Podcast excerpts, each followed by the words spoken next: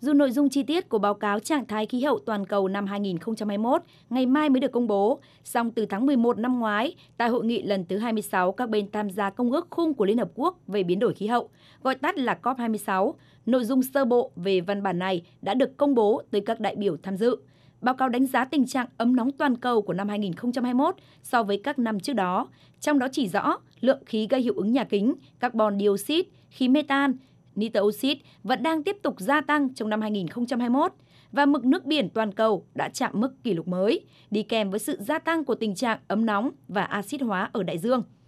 Báo cáo dẫn chứng những hiện tượng thiên tai nghiêm trọng có liên quan đến tình trạng biến đổi khí hậu tại nhiều nước trên thế giới, trong đó có các vụ cháy rừng ở Hy Lạp vào mùa hè năm 2021, tình trạng lũ lụt tại Australia vào tháng 11 năm ngoái, tình trạng ngập lũ trên khắp Ấn Độ cùng thời điểm, khiến ít nhất 41 người chết. Nghiêm trọng nhất về tình hình mưa lũ, không thể không nhắc đến tình trạng ở khu vực Tây Âu vào tháng 7 năm 2021, trong đó hai quốc gia bị ảnh hưởng nghiêm trọng nhất là Đức và Bỉ. Mưa lũ đã tàn phá nhiều khu vực, cướp đi sinh mạng của hàng chục người tại các quốc gia này. Đây được xem là một trong những vụ thảm họa thiên tai tồi tệ nhất kể từ sau Chiến tranh Thế giới thứ hai ở châu Âu. Theo báo cáo sơ bộ về trạng thái khí hậu toàn cầu năm 2021, mưa lũ đã khiến 179 người tại Đức thiệt mạng và cướp đi mạng sống của 36 người ở Bỉ. Cùng với những thiệt hại về người là những thiệt hại to lớn về vật chất. Riêng tại Đức, thiệt hại kinh tế do đợt mưa lũ vào mùa hè năm 2021 đã vượt quá 20 tỷ đô la.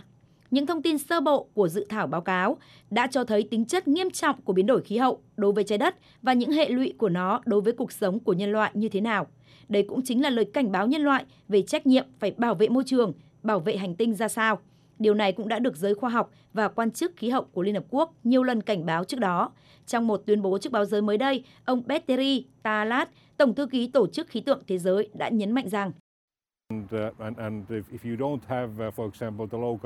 chúng ta đã nói rất nhiều về giảm thiểu tình trạng biến đổi khí hậu nhằm giảm lượng phát thải carbon dioxide và khí methane để bảo vệ con người, để giảm thiểu biến đổi khí hậu. Điều quan trọng là phải chú ý thích ứng biến đổi khí hậu vì xu thế tiêu cực trong vấn đề khí hậu sẽ còn tiếp diễn trong những thập kỷ tới. Điều này có nghĩa là các thảm họa thiên tai và các hiện tượng thời tiết cực đoan, nước biển dâng sẽ còn xảy ra trong hàng trăm năm tới, và một trong những cách mạnh mẽ nhất để thích ứng biến đổi khí hậu là đầu tư vào các hệ thống cảnh báo sớm. Nhận định của Tổng thư ký Tổ chức Khí tượng Thế giới cho thấy tác động của biến đổi khí hậu đang hiển hiện ở mọi nơi trên thế giới. Để bảo vệ cuộc sống của con người, bảo vệ trái đất cần những nỗ lực mạnh mẽ hơn của các nước trên thế giới.